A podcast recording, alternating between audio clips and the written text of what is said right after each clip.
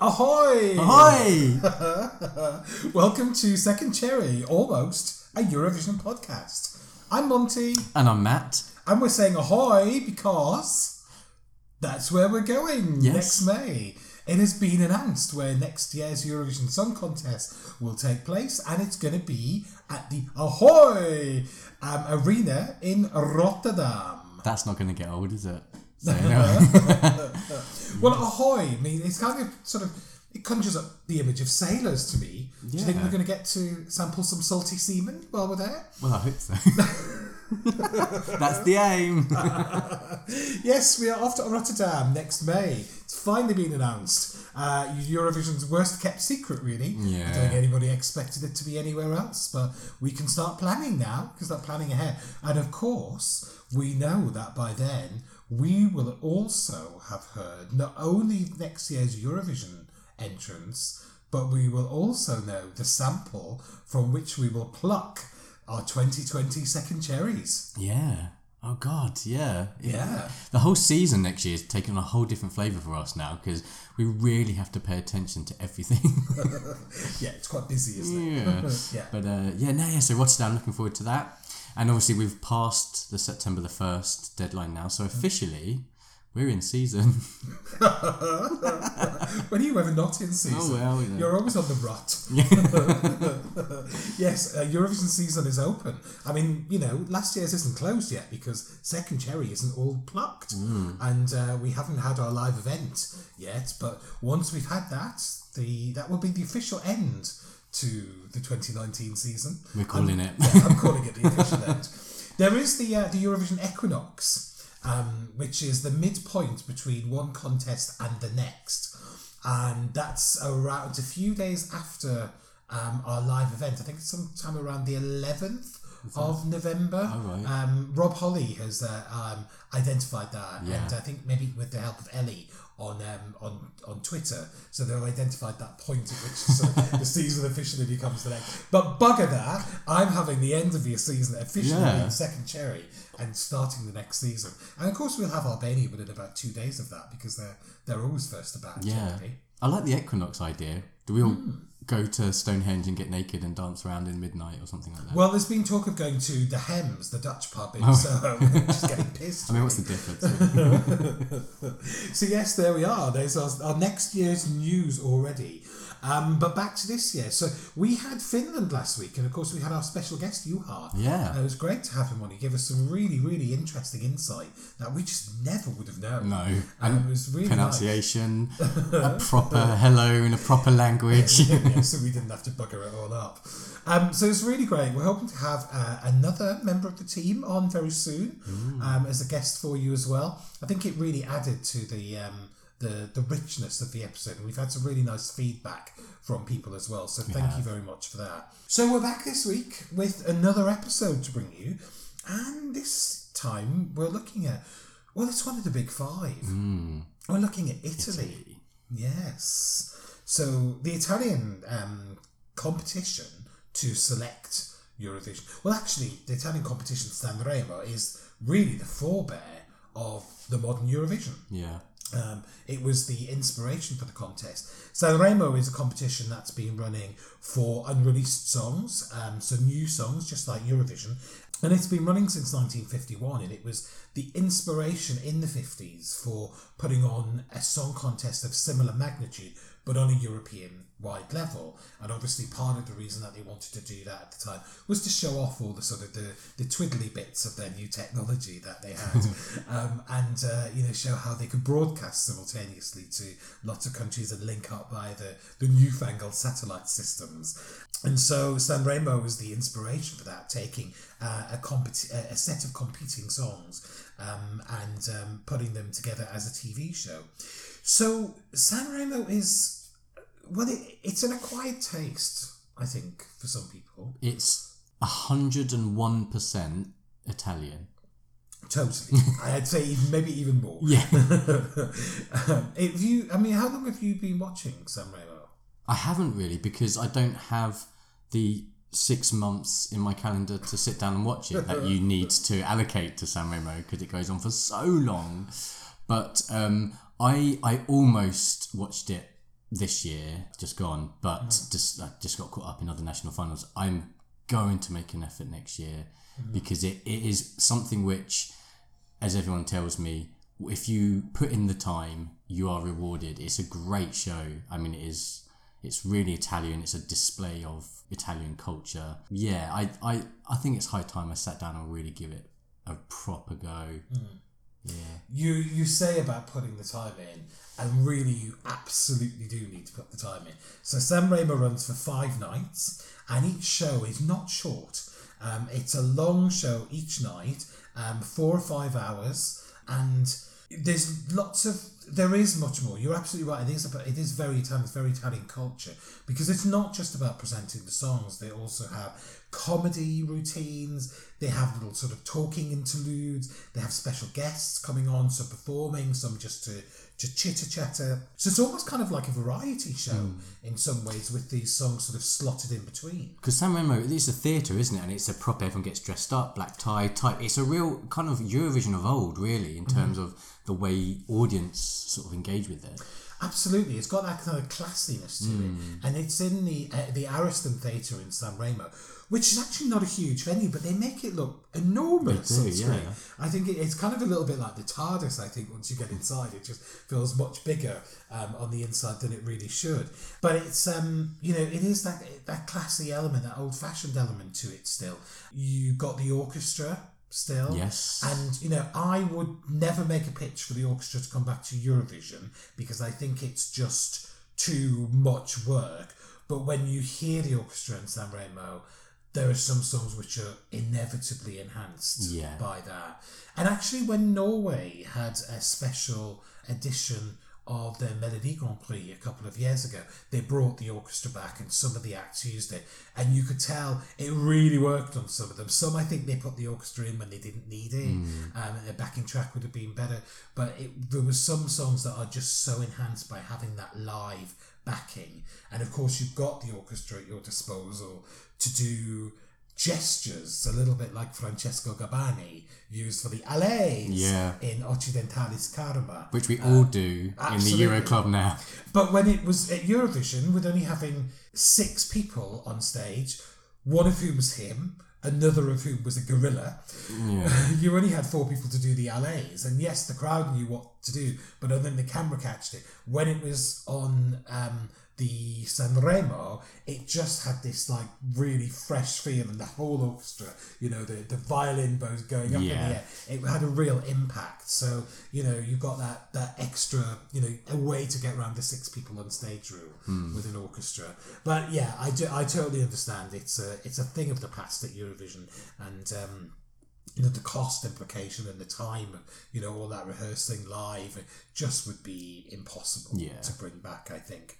But um, yeah, Remo still has it, and it's one of the things that makes the event stand out a little bit. I think it, for me, it's it's strange. I I find I take a bit of time to get to know a song, so I often find if I'm watching the first night of San Remo, hearing the songs for the first time, I find it a bit of a drag, and I actually find that I only really start to appreciate some of the songs after I've heard them several times. Now, if I've had um, time in the week to do that, I may have been able to watch some of the other shows, but often it's later in the year, things like reviewing it for Second Cherry, that I really start to appreciate some of the songs again. And actually, this year, a Spotify playlist has been really helpful to get to listen to some of the songs. But I I find it a bit difficult because you're hearing them for the first time. There's not even like snippets of them that we hear in uh, Melody Festival and uh, where you can hear them before the night. It is like the, the first time. So for me, it kind of it, it suffers a little bit for that because I would like to get to know a song before I see it performed like that. But of course, I guess for Eurovision, that's probably how most people are going to sing the songs, isn't it? We mentioned, of course, as well that um, uh, Italy has special guests performing. Now, sometimes these perform duets with the artist, and that happened this year on the third, the fourth night um, of the festival. They they team up with other artists to do duet, but they also have international artists who come and perform. And for me, as a as an enormous Kate Bush fan, one of the joys um, was realizing that she performed two songs in Sanremo uh, in t- uh, in 1979. Now she wasn't a competitor. She wasn't competing in the song contest, but she was just using this because it's a platform for you know artists to break into the Italian market, and it's very much a platform for um, the uh, the artists that are there, and they have an established artist category, which people who are you know already established as musicians in their own right, but they also have this Giovani That's uh, category, which is for young upcoming stars, and that's been particularly lucrative for them in recent years in terms of who they've sent to Eurovision. Yeah, Francesca Gabbani did. Francesco Gabbani won the Giovani two years earlier, and Mahmood was in the uh, Giovani as well. So it's a way that new artists can also break in and find an equal footing, really, among some of the, the more established artists. Um, so this year we had, as I mentioned, five nights of that. We had 24 songs. Sometimes songs get eliminated in the heats during the week, and there's fewer songs in the final. But this year, all 24 started on the Tuesday, and all 24 ended up in the final. Because we Friday. wanted Sanremo to be so much longer. So Yeah, why not? absolutely. so we got 24 songs, then 12 performed on the second night, 12 again on the third night. Then we had the guest duet. Then we had all 24 performing again in the final. And four years later, we had a result. We're going to talk about that as we go on. So Italy's got quite a rich history. They're one of the big five at Eurovision, and obviously when the big four rule came in, Italy weren't actually taking part. They were having one of their um, hissy fits, as only the Italians can do. And they sat out for um, a number of years, actually. 98 to 2010, they didn't compete. So when they came back, they were automatically nominated as one of the big five. So they're one of the ones who get to the final automatically without having to compete. And actually, I think they're the third biggest contributor to the EBU. So you can see why the case is for them to have uh, been given that special status. And also, you know, some of their songs, you know, as a UK fan, you know, I think, God, we're getting a free pass through to the final. But Italy, actually, they send some songs which ultimately would, you think, you know, they would qualify anyway, really. They've had some class, they really have. Um, they've had two winners. Uh, they had a winner back in 1964, Gigliola Cinquetti, um, with Non ho l'età. I'm not old enough for you to love me.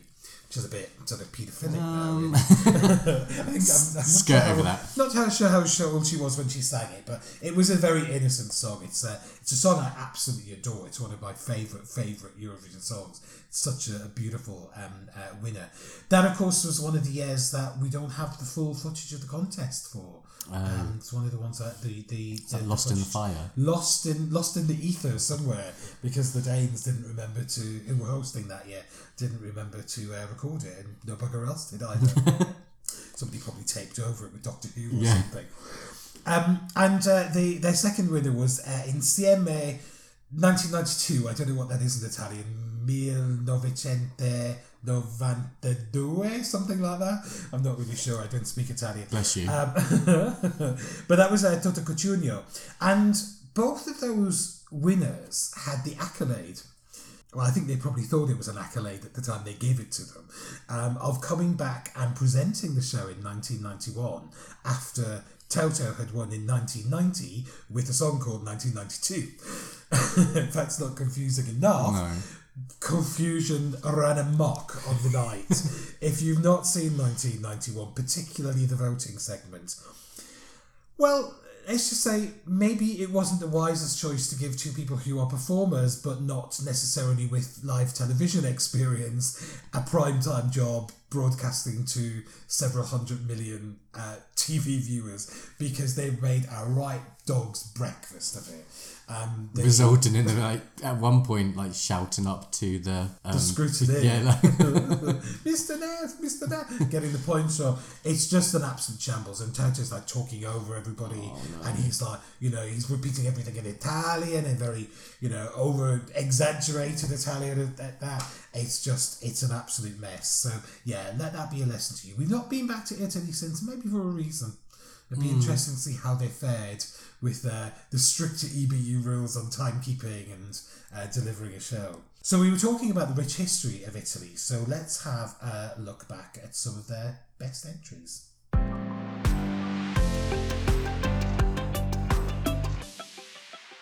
One of the most famous songs ever to come from Eurovision. We mentioned is- it before, didn't We we? mentioned it before. Is an Italian song way back from 1958. yes. Can you remember what it is this time? Volare. Yay!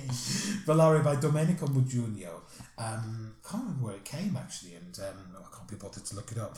But it was it didn't win. Um, I think it might have come third or something. Yeah, I can that. say. I, I'm going to check while you're talking. But I think wasn't um, this, America got hold of this. It was a huge Yeah. worldwide hit. It did not need Eurovision. Yes, it's had a life in pizza restaurants the world over since 1958. Frankie and Benny.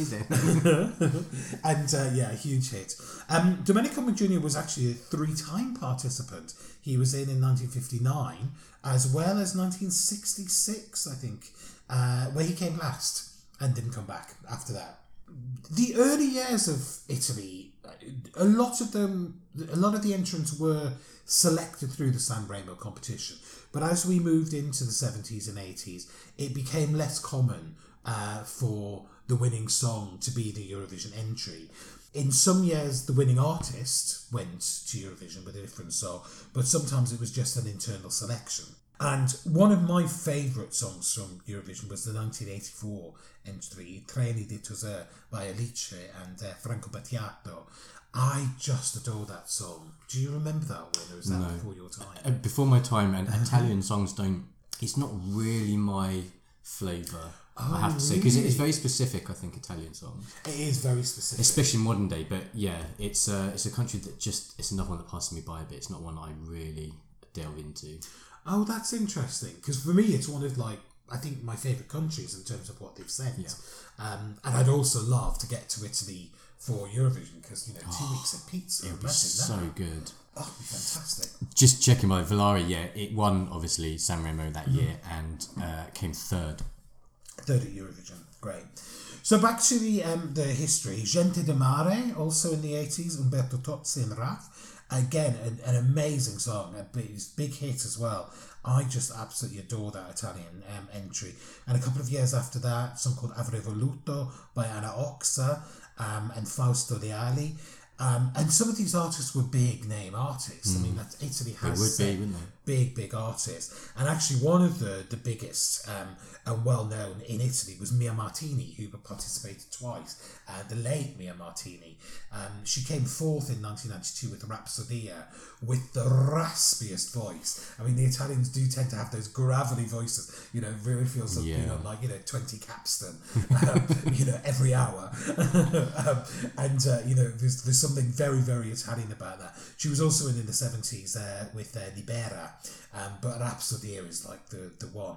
And I think my favourite Italian song of all time was the last one that they had before they came back and after that hiatus. So it was uh, by Jalisse in 1997, Fiumi di Parole. Um, and this came forth, and I just think, my God, this is an absolutely amazing song. And it was so sad to see Italy step back after we'd had that amazing, amazing song. You just felt like, you know, don't take this away from us. I mean, they actually had a couple of years off before that as well, since '93. So they came back sort of, you know, unexpectedly with that, and then took the rest of the time off. But oh my god, yeah! If you don't know Fiumi di Parole, let's put a link to it in the show notes Yeah. because people should know that song. It's absolutely gorgeous. Do you know it, it- you talking like that reminds me of Bulgaria? How you go for you go for it, or you do really well, and then you have to stop for whatever reason. You know, for different reasons for Bulgaria, but have to stop, and you just think it's so depressing when you think you were that close to winning, that close, and then you Absolutely. had to step away. Yeah, and um, you know, a number of countries have taken a break. We mentioned Denmark taking a break. I mean, you know, maybe the quality of the songs wasn't so lost, um, but it was a shame to, you know, to have a, a bit of a hiatus there. But Italy came back. Um, there was talk about coming back in the late two thousands, and um, the EBU were sort of throwing you know, platitudes around like the doors are always open for Italy. We'd really welcome them back. You know, I mean, they bring a big audience in as well course, as you know the money into the competition as well. So no wonder they wanted them back. But Toto Cutugno, the winner um, in 1990 himself, was sort of you know um, saying, "Oh, I think it's probably about time we came back." And um, I found out on the internet as well that Raffaella Carrà, who is one of the presenters of Sanremo now, she apparently had Dima Bilan on her show after he'd won, and people were interpreting that as a kind of sort of a, a message to you know let's get back into this. Yeah. Um, Italy that you know we don't know what we're missing. So it was it was rumored that they might link um, their comeback to X Factor um, rather than Sanremo. But that didn't happen because they came back in 2011 with um, Raffaella Gualazzi, who'd won the Giovani competition that year. And they came second. A really unexpected second place, I think, given the start of that song. It was the guy at the piano. Yeah, the Um, jazzy- So the jazzy number. Yeah. What I suppose in from UK ears would be something along the lines of Jamie Cullum. Yeah. Yes, absolutely. Very That sort of that way. very modern day jazzy, just didn't like zero F's given, just Mm-hmm. I'm at the piano, I'm going to sing you my song. Yeah, really. I mean, Now you say Jamie Cullum, I actually couldn't understand why that did so well. yeah, because I was just not on my radar at all. I was like, you know, we've waited all this bloody time for Italy to come back, and they're coming back with this. Um, but second place um, while we were in where were we that year? We were in Dusseldorf that year. 11, yeah, yeah. eleventh place. Um, yeah, 2011, 2011. second place. Absolutely incredible. They've done really well since they came back. They've had two second places. Yeah. Mahmood this year and Raffaele Gualazzi. They've also had a third place with Il Volo um, in 2015, and we'll be mentioning Il Volo again. And then they've had a, a fifth, a sixth, a seventh, a ninth. So they had lots of top 10 finishes. I mean, you know, they've had a really, really good track record since they came back. So just feel like they're knocking on the door of that um, next victory we're going to get to, to go to, well, wherever they, they decide to hold it. But even that's if it's 16th place in 2017, even though you think, oh, 16th place, um, Francesca Michielin, No Degree of Separation, that is a brilliant song. It's gorgeous. All the fans love that. That's that's a, that's a, one of the fan favourites. And so even with that 16th place, if you look down the list, you have got since 2015 great songs. Top six, apart from that top 16, great songs. A lot of points on the board. Absolutely. Keep an eye on them, really. I, I, I- now we've said that, that's really struck a chord in me, thinking we need to keep an eye on these guys. Absolutely. Milano, Yeah. 2021. We've been we've been talking to Eddie in the delegation, uh, you know, and kind of going, well, you know, you've got to gear up, and you've got to get this, um, you've got to get this this show on the road for Italy. You're going to win sooner or later, and they do come so close. I mean, I think everybody, you know, the hype around Francesco Gabbani in 2017. You know, everybody thought that. Well, not everybody. There's, you know, people like Nicky Tier will remind you that he said it was crap and it wasn't going to win. but there's lots of us that did think it was going to walk it. And I, I mean, for me, this is when I mentioned earlier about kind of you get to know the songs at a later date. I mean, that song I loved from the the start. But what I discovered at a later date was Francesco Gabbani's album with that song on, and it's absolutely brilliant. Hmm. So there's, it's really, I think Sanremo is a real launch pad for exploring more by the artists that take part.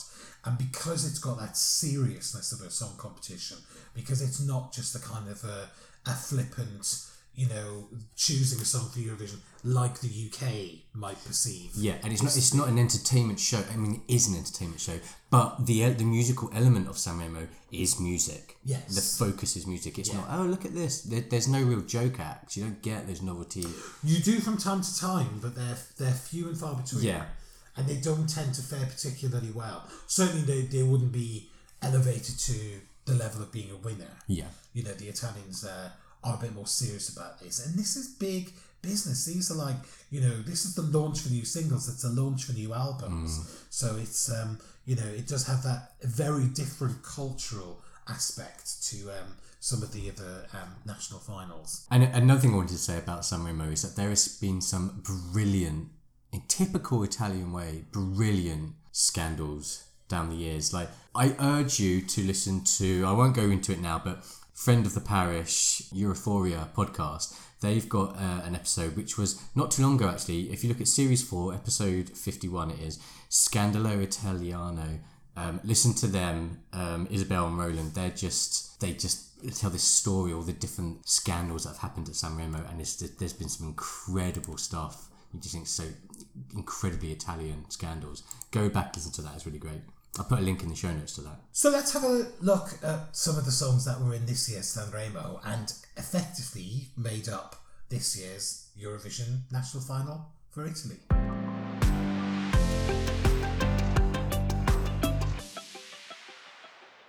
First up, I just want to give a mention to an artist called Anna Tatangelo. Now, we're not going to play the song because we've got quite a bit to bring you tonight, but she was in this year with a song called La Nostra Anima di Notte. And I just want to mention it because she was our second cherry entrant mm. in 2011 with a song that was rather racily called Bastardo. Ooh. Yes. Bastard. Bastard, yeah. He's bastard. a, rock, a rock bastard. and um, I, she, I mean, she's a, a brilliant artist. She's yeah. absolutely amazing. Um, but I, I want to mention a, and another artist as we go through as just an example of how, like, you know, the Italians, you know, don't give a flying fuck, really. Um, you know, there's no sentimentality but an artist who's been there before um, and how well they may have done. Because Bastardo was a big song in Sanremo that year. She comes back this year with a perfectly passable song and she comes 22nd. Yeah. You know, there's just like, you know, no messing about. Yeah, no, yeah. we don't like that. Your song is planned by. Yeah, absolutely. So it's a bit of a shame for Anna, one of our stars of Second Cherry uh, of yesteryear, uh, that she did so badly. Moving on to, I think this was the favourite going into the competition. It's song um, by Ultimo called I tuoi particolari.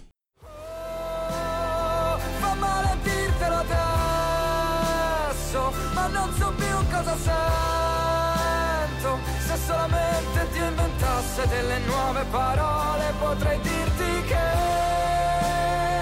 siamo soltanto pagagli, viaggiamo in ordini sparsi. Se solamente Dio inventasse delle nuove parole, potrei scrivere per te nuove canzoni d'amore e cantartele qui. So I I quite liked this. I did think it was a little, it needed to get going for me. It was very well received in the arena. I think in the second cherry kids. Um, it was lots of emotion. wasn't one of my favourite though, I have to say, but it's very strong, very Italian, very strong song for a national final song. Yeah, it was. Ultimo was on the piano, um, and it, it kind of it was a building song for me. It was the, the one that again I kind of really appreciated much more after Sanremo. Um, I was a bit surprised it came second um, in the end. It came, they have a, a, a, a, super final. Three songs went through to the super final, um, and this came second overall. Mm. And I was a bit surprised that it did that well. But now I look back and I absolutely love it now that I'm more familiar with the song. So Ultimo there, cracking song, but only finished second, but in the running to be our second cherry tonight. Now I mentioned one of the other artists. I'm not. We're not going to play this song as well. Another artist who was unceremoniously drummed, uh, dumped was Nek.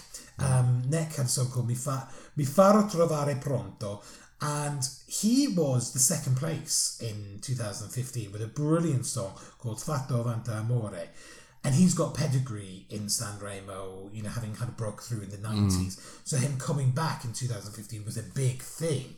Um, so after his second place four years ago, comes back this year, and uh, yeah, the Italians go 19th place for you, mate. so again, just this, you know, it, it really counts for Jack, your your name uh, when it comes to Sanremo because there's so many big caliber artists there. It's funny, so many, isn't it? You know, some really good songs of new artists coming through. He gave me a moment though. I did look at him and think, ah, oh, that's kind of, and then I was over the moment.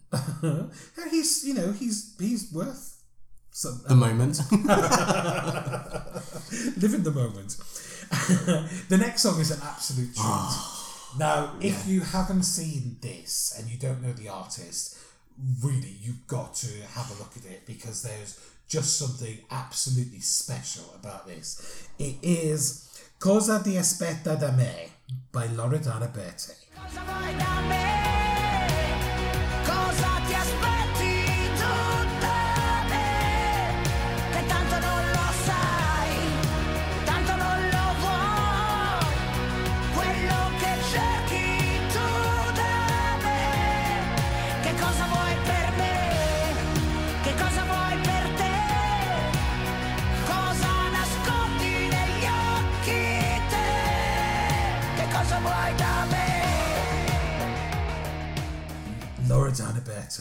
She just epitomizes Italy and the Italian women. Italian wo- This is just amazing. If you if you haven't seen it, but you, you if you're gonna watch, she's in, she's got bright blue hair.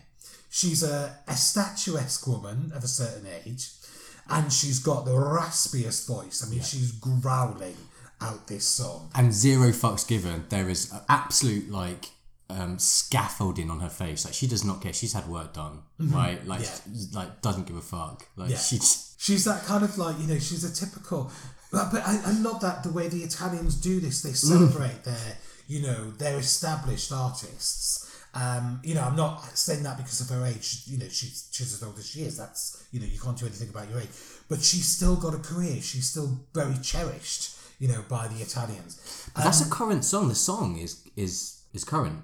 Should, Yeah, it's a brilliant song. yeah, it's it's, um, it's a very current song, and I I think would we have that in the UK? Would we give some of our older artists songs like that? I don't think so. They wouldn't So- get a platform, and that kind of song wouldn't get a platform. But it's so it's so Italian. It's just it it's like stereotypically San Remo in a way. and she's got one level. I mean, she just it's just It's boom. in your face straight away. I absolutely. love it. What people don't know, a couple of facts about Loredana Bertè, which might surprise people. The first is that she was the sister, or she is the sister of the late Mia Martini, who we mentioned earlier on, who'd been in Italy a couple of times. But also, she was the wife of Bjorn Borg, the tennis player. and, Wow. Yeah, I mean, she was, you know, she, she's quite a looker in a day. I mean, I'm not saying she's not a looker now, but she's, you know, she's a different caliber of artist now. So I think a lot of people might be surprised um, at, um, you know, the the relationship she's had. But she's um, she's a stalwart of the Italian Yeah. scene, and you know, one thing I loved about this is that you know she's the Italians in this San Remo in particular absolutely got behind her. They love this song. So she came fourth. Um, and when they were counting down the result, they basically started with last place and announced where people were, right down to the top three. And of course, the top three went to the super final, and she was the last one called out in fourth place that didn't make the super final. And the audience went ballistic. Yeah. The booing and the hissing. They were not having and it. the thumbs down gestures coming from the audience. I mean, they were absolutely not having the fact that she was not going to be in the super final.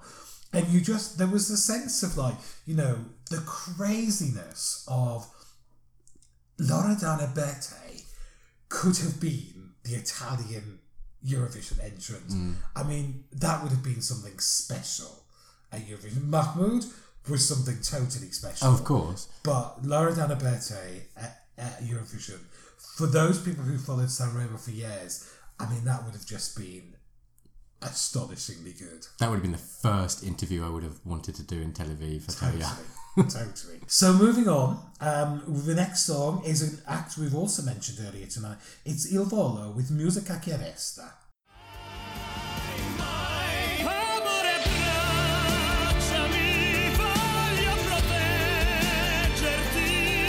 Siamo il sole in un giorno di pioggia.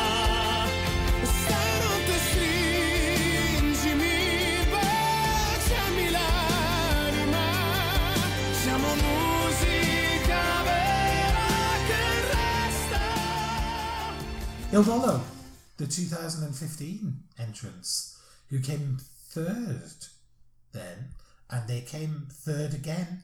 Well, they came first in San Remo then, came third at Eurovision. They came third in San Remo, they were one of the super finalists. Did they win the televote at Eurovision though?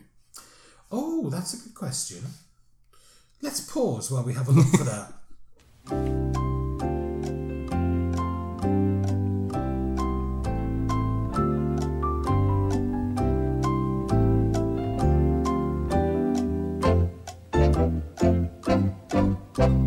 Okay, so we're back. So, we just we just checked that out. Um, do you like our lift music? Um, yeah. So yeah, it was. Yeah, they won the televote in 2015, but it wasn't enough to pull them over the line No. to win because they came sixth in the jury vote. Mm-hmm. Shame because that song. w- Well, w- briefly, Scoot. That song was brilliant. I loved it. It was powerful. It got my juices flowing. every which way you read that, that's that's what happened. Um, they gave the looks to camera. mopping just- you up now. Yeah, I tell you. Um, but no, brilliant, and they're, they're nice guys. They're great guys. I'm, you know, they I mean, they can sing. Bloody hell. And they've had, you know, they've got a big career outside of San Remo Oh, yeah. and Eurovision. I mean, they're really a, a now established artists. I, Il Volo, when at the time on Grande amore was not my kind of song. I didn't particularly like it. I'm not a big fan of popera, you know, and that kind of sort of, you know, bringing classical style into pop music. I'm not a huge fan of it generally. But this song this year, I don't know if it was like the comfort and familiarity of knowing them uh, as artists just felt great. I absolutely love the song that they brought to San Remo this year. For me, it's better than the song they took to Eurovision.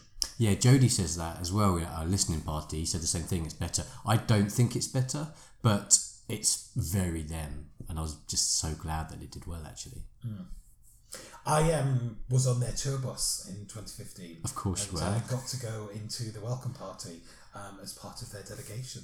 Um, so I'm very, very thankful for, for that. We had a really amazing time that year. So and uh, one of them, I forget his name, but he's my favourite meme. It's the meme where he's looking into camera with his microphone, and there's this caption at the bottom that says "stares" in Italian. Fabulous. Uh, so Il Volo there. Um, next up, we just want to mention this song because it's such an amazingly established artist. Um, it's a, a song which was a duet between Briga and Patty Pravo, uh, Un po' come la vita. Let's have a quick of that. cosa che non vedo Tu dove vuoi volare Hai tempo per pensare Ma intanto dimmi almeno dove il cielo va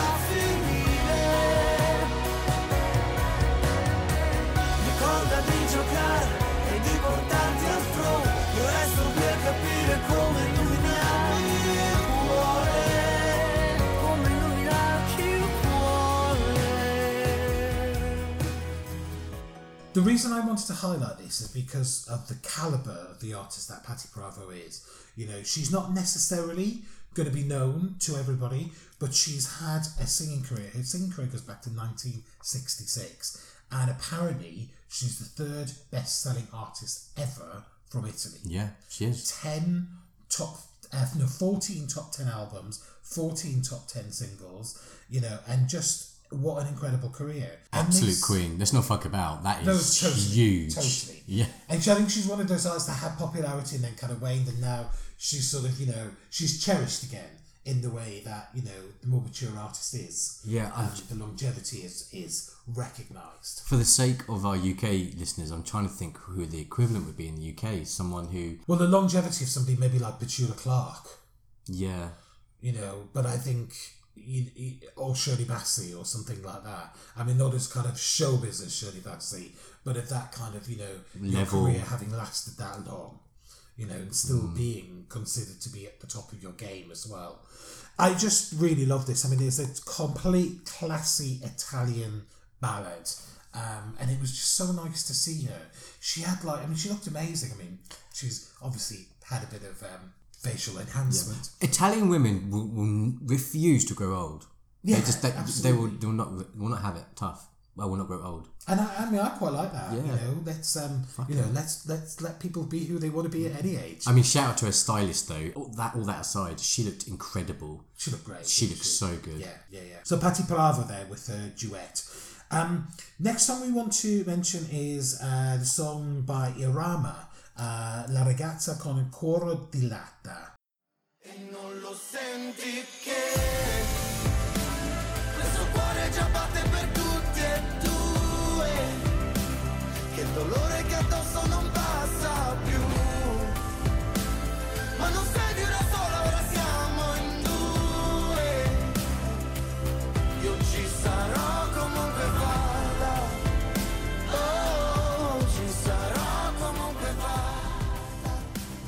Yeah, this grew on me. Um, interesting, you know, if I sat through Sanremo, would I be like, absolutely frothing at the mouth right now saying we need to vote for Irama? Because every time I listen to this, it gets better and better. Um, it's a bit wordy, as is the way with a lot of Italian songs. and he's half rapping, half singing, so that it's going to be wordy. But um, you get the gist of what's going on. It's one of those what, what we said before about Eurovision songs that we love, where you don't understand the language, you don't understand what's actually unless you go back and Google it, but you don't understand what's being said, but you do understand the story being told through some kind of weird osmosis of I don't know. You just understand what the performance, and I got that from him. Mm-hmm. There's a tenderness to this, but also really a real sort of animalistic strength as well. I just, it's a really, I- it's got levels to it. This song, I really, really liked it. That's really interesting. I, th- I mean, I kind of get a similar thing. It, when I first saw it um, as a performance on stage, he's wearing this kind of sort of like quite gaudy jacket, and he's got these sort of drop earrings. Um, and I was kind of like, mm, I'm not really sure about this. And the rapping, but the rapping moves into kind of a, a really melodic song. Yeah. Um, and I think for me, it's not just the performance. When you see the video, the music video to accompany this, you kind of really get the story. It's, so powerful. It's really powerful. You get that um, he's telling the story of a girl who's been abused Mm. by her father and the impact it's had on her. But then when she finds sort of, you know, true love and tenderness, which happens to be with him in the story, you know, then, you know, how that kind of opens her emotions up and, you know, allows her to properly love. And, then, you know, the title is, you know, The Girl with the Tin Heart. So it's got that kind of sort of, you know, that, that essence of, you know, somebody's love's been kind of caged or shut down or trapped in. And now it's being allowed to, to flourish just gorgeous. I mean, this is a real contemporary Italian song, and you know, I just, I, I, I mean, for me, this is probably the standout song of Sanremo this year, and an artist I really, really want to go and explore more of. Yeah. and I hope that we see him back in Sanremo.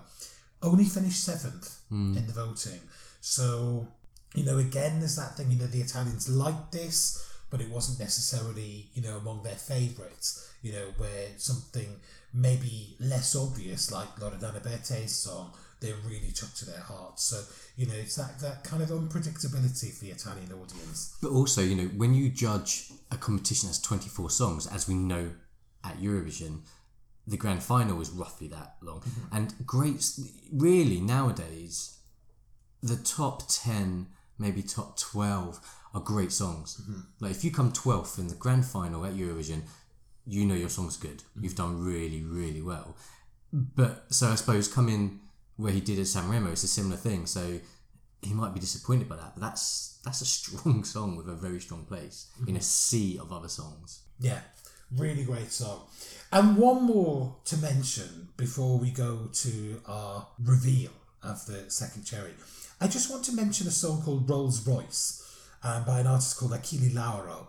Um, now, this I'm mentioning this because of the contrast with some of the songs that we've mentioned earlier on. Um, a really interesting artist. He was there with a tattooed face, um, but he was basically just screaming Rolls Royce, Rolls Royce. And uh, well, let's just have a quick blast of this because it's fucking terrible.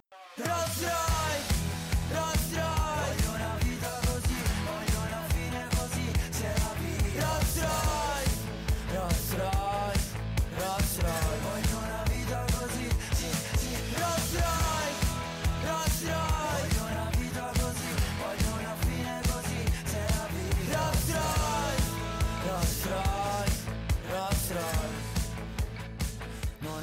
That song came ninth in Sanremo. What? Absolutely rubbish like that came ninth. And we've got, you know, we mentioned there artists like Nek, Anna Tatangelo with pedigrees in this competition coming way down the pack.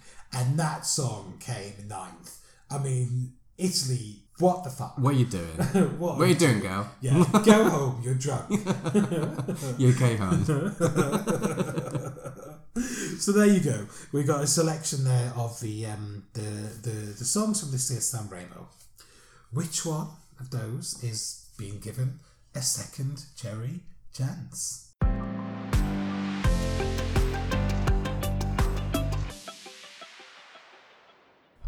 So this came down to two songs. It came down to Irama and Il Volo. And there was discussion. Actually, we went around a couple of times, if I remember rightly, in the viewing party. Just we just really were conflicted with this.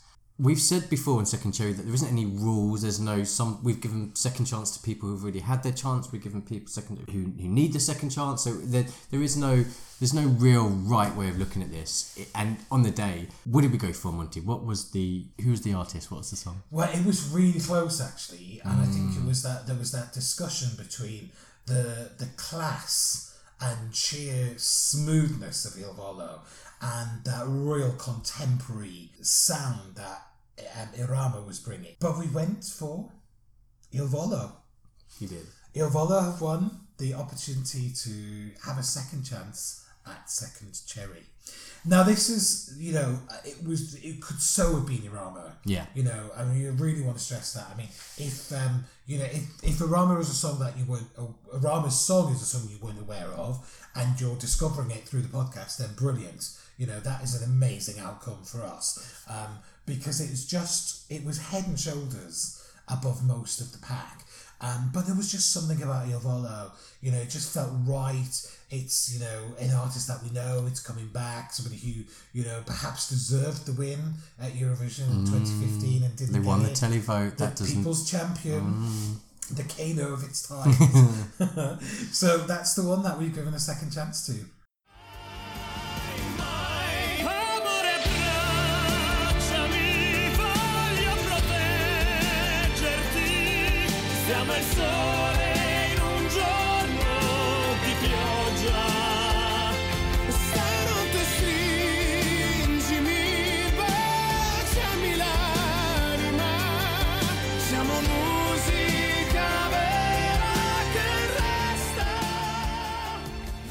So there we go. So we are nearing the end. There's not that many more to go. We're not still we're still not sure how many there are going to be. We'll be cards on the table. We have two countries that we're going to bring to you that we definite on, and then the the rest some no three Three that yeah. yeah sorry three countries, but we're not sure about the rest. We're still discussing, um, so we'll we'll let you know. But uh, but You'll find out over the next few weeks Yeah. whether you've got three more episodes And it- or more. And if you're listening, because we know that you listen from lots of different countries, thank you for listening. Uh, there's a few countries that come up high on our listeners list. There's a lot of people that download um, from different countries, and so we'll see whether we can get your country on or not. We don't know. We're, we're thinking about we're thinking about that. yeah, unfortunately, Burkina Faso isn't in. Yeah, sorry, reunion. Um, you have to have more listens. Um, so yeah, so we'll we'll let you know how the vote as well is going to open. Well, I probably should get on that, shouldn't I? Actually, but uh, um, how we're going to open the vote that'll be good. We'll announce that across our socials, which are on Twitter. We're at Second Cherry. On Instagram, we're second underscore cherry. And on Facebook, we are Second Cherry Podcast. And the email address. Oh, No, can I, Max. Max will be listening to this, and I know how much Max loves it. Okay, so we've got to deliver address, uh, this. so Got to deliver it. Hello! Hello! At secondcherry.vision. And of course, the website is secondcherry.vision as well. Catch up with all the songs that we've chosen and all of the episodes if you're just coming to us later in the season. Uh, you can listen to them all again there, or you can, of course, you know, use your podcasting apps like Apple Podcasts or Spotify or, you know, all manner of fancy things like that. Yeah, and also th- give us a, a like and subscribe. I don't know what the what the kids say today, but no, do on especially on the Apple iTunes. Yes. Oh, it's not iTunes anymore. It's Apple, Apple Podcasts. Podcasts. Yeah, uh, yeah. Do do give us a review because it really helps. We've got five star at the moment, so nobody ruin that. Only only do it if you're going to give us five star. please. Yeah. Thank you, please. Uh, so yeah, so um, yeah, that'd be great to see Mm-hmm. that, and um, we would be flogging tickets to our live show, but we're sold out. But again, we'll come back to you on that. That may be Mm-hmm. Keep more an eye on the socials Yeah. just in case there is the opportunity for some uh, last minute tickets for that. So with that, then we better say goodbye. Yeah, and um, sorry to those of you who want to know what we're listening to next week. We haven't quite decided what order the next countries are going to come in yet, but we will get back to you. We'll let you know on social media or drop us a line. Thanks for listening. Thank you. Bye. Bye.